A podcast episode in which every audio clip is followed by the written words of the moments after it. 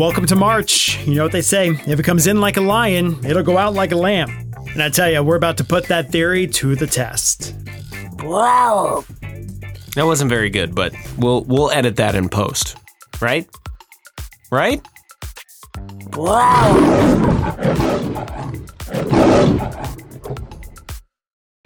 A very good Wednesday morning, friends. Happy March to you. It is the first day of the new month.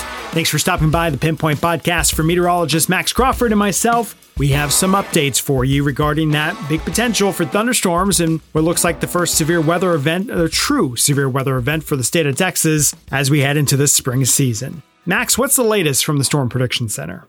We have got ourselves a moderate risk. At least that is just off to the north and east of the Brazos Valley. And this somewhat expected as we get a little bit closer, we get more details, we get more precision with the forecast, and the Storm Prediction Center has upgraded a small area to the north and east of the Brazos Valley, kind of northeast Texas, just east of the DFW area, and the 4 out of 5 risk for severe weather. Outlined in that is the potential for some large hail, the damaging wind aspect, especially with that line of storms that comes through the evening, and also concern that late morning, early afternoon convection could spawn supercells, which then lead to strong tornadoes. Again, that risk looks higher to the north and east of the area.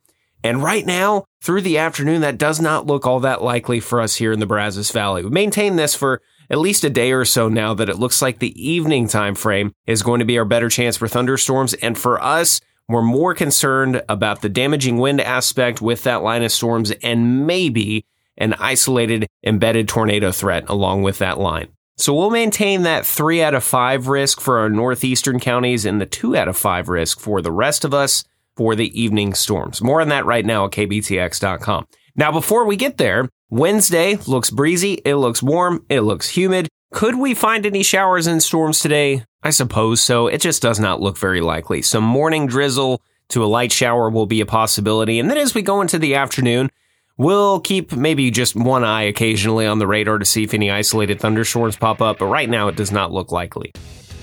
All right, says we're gearing up for all these changes, the atmosphere is prepping for it, and that comes with warmth on this Wednesday. So for March 1st, the record high in 142 years of record keeping is 85 from 1916, 107 years ago. I think that record's going to hold, but we do have the forecast pointed pretty close. In fact, if we get to 84 degrees, this would be the second warmest March 1st ever of record. It would also be the warmest March 1st that we've experienced in Bryan College Station in over 70 years. And since we're on the idea of warmth, let's talk about winter. In the meteorological world, we look at winter as December, January, February. It helps keep the records and the the note taking a little more tidy and clean than astronomical season. So technically today is the first official day of meteorological spring. Well, when you look at all the numbers, highs and lows considered in the Brazos Valley this past winter, 2022-2023, was the sixth warmest of record. Again, our, our dates go back to 1882. But if you're looking at the data and the numbers that we have since we started keeping track at Easterwood Airport since they moved the climate reporting site there, this would be the third warmest winter of record for Bryan and College Station. Those records, by the way, go back to the early 1950s. All this talk about warmth, got to talk about a cold front that is coming. Now, obviously, with that chance for storms on Thursday, we've got some better weather to enjoy afterwards. The calm after the storm is going to be fantastic. Now, it's not immediately after the storm. It's going to be a little bit gusty on Friday morning, but once we get past that, wind will calm down as we head into the afternoon and evening. Jackets needed for evening and morning plans throughout the weekend with lows in the mid to upper 40s, highs in the 70s, and plenty of sunshine. Looking forward to that.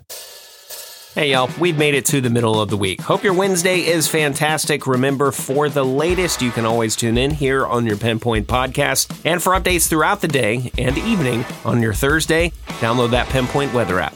We'll see you next time.